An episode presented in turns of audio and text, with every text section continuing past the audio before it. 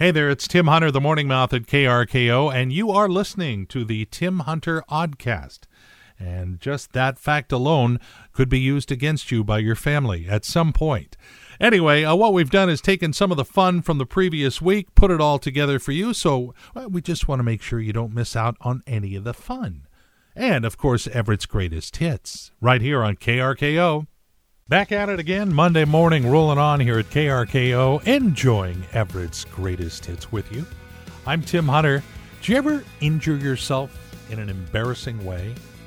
I asked myself that question and went back to like when I was five years old. We were playing hide and seek, and I hid behind this one car with a real sharp uh, bumper.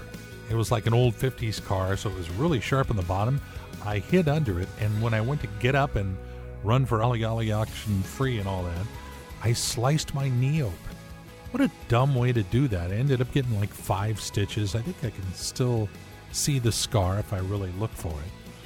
Well, Brian May of Queen injured himself in a rather embarrassing way last week. He had to go to the hospital uh, for a torn muscle in his buttocks. He uh, did it while gardening. Yes, he tore a muscle in his butt while gardening. Not anything to laugh at, but there is probably one group that is rolling on the floor right now. Fat bottom girls. Yeah. Some would call that karma, you know? okay, there you go. He'll be fine. He'll be fine. The songs you know, the songs you love, it's KRKO, Everett's greatest hits. Good morning. Got a Monday staring us in the face, but we will succeed. Uh, my name is Tim Hunter, and you know, they say the more that you practice paying attention, the better your attention something. You know, it's a pretty poor day when you don't learn something. So true. And that's why we have our Pretty Poor Day feature. We're going to tell you some things, make you a little bit smarter to start out this brand new week. Women think about grocery shopping about five times a day, while the average man thinks about it every other day. A new study reveals that 7% of people buy more junk food when they bring their own bags to the store. And of course, we're not doing that anymore, so I guess we're healthier. Toasters and toaster ovens were the cause of about 3,100 house and apartment fires in America every year. Keep an eye on it. 10% of women say they always carry chocolate in their purse. Well, duh. And this is the best one.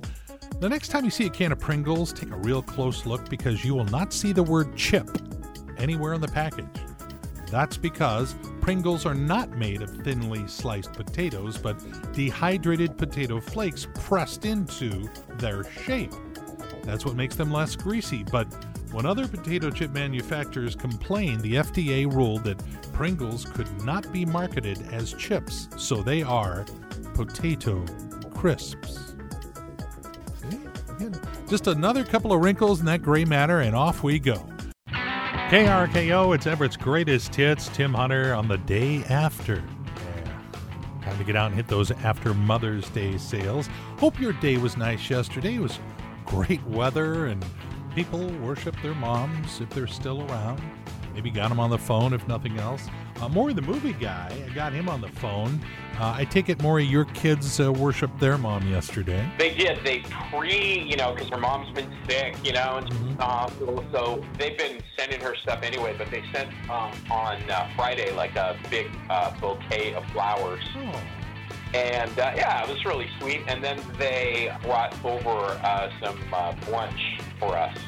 cool. You said watch, or do you get to take part? I was part of it too. Oh, good. Okay. You know, it's so funny. I have vivid memories of Mother's Day growing up. Um, it was my mom and dad and me and my sister. And my dad's big line was, I go, hey, what do you get mom for Mother's Day? She's not my mother, and that would that would start the argument every Mother's Day. So what my sister and I would do for Mother's Day was we would make them breakfast. She would be the kitchen, and I'd be in charge of the front house and I, we would set the table and I'd make menus. You know, we just write food down, even though we only had one item, right? Uh-huh. And then I would have, uh, back in the day, I had walkie-talkies, and I would have one walkie-talkie just sitting there, and then I would greet them as they come into the kitchen. I go, "How many today?" And do you have a reservation? Oh, that's and, uh, funny. They said, uh, "Yeah, Eskenazi for two. And I said, "Okay, I'd have a speed. And I, we'd, we'd make him sit for like five minutes, and then I'd get on my walkie-talkie. Eskenazi, table for two. Your table's ready, and then I would seat them and give them a menu, and then they would order stuff, and I go, "Oh, we're out of that. This is all we have." And that's what we would do that almost every single year. You sound like you were a really cute kid. What happened? I was. I'm still a really cute kid. Awesome. Well, thank you, movie guy. All right. Yeah, when you think about it, I mean, moms have kind of taken a hit this year because there won't be any sporting events, so kids can hold up signs that say "Hi, Mom." You know, just one more way the world is different. Such great harmonies. Man, great song. It's Everett's greatest hits. What else can I say? Tim Hunter getting you going on your Monday. Did you watch Mad Men, the TV series? Uh, it was on for a few years. There was an actress in there called January Jones and she did something I think kind of kind of brave or crazy, depending on your point of view. Uh, last Friday, she put out her real cell phone number and said, "Text me."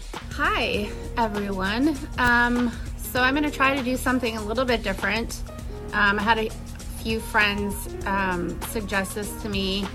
Um, it's called Community, and I got a phone number to my phone where you can text me and talk to me, and it's a little bit more personal experience. Um, dare me to do dumb things in my backyard, whatever it is, shoot me a text and let's try it out. Well, I did try it out. So again, I've reached out to January Jones. Uh, she does have two rules. If you're going to reach out to her, uh, you can't request nude pictures or ask for money.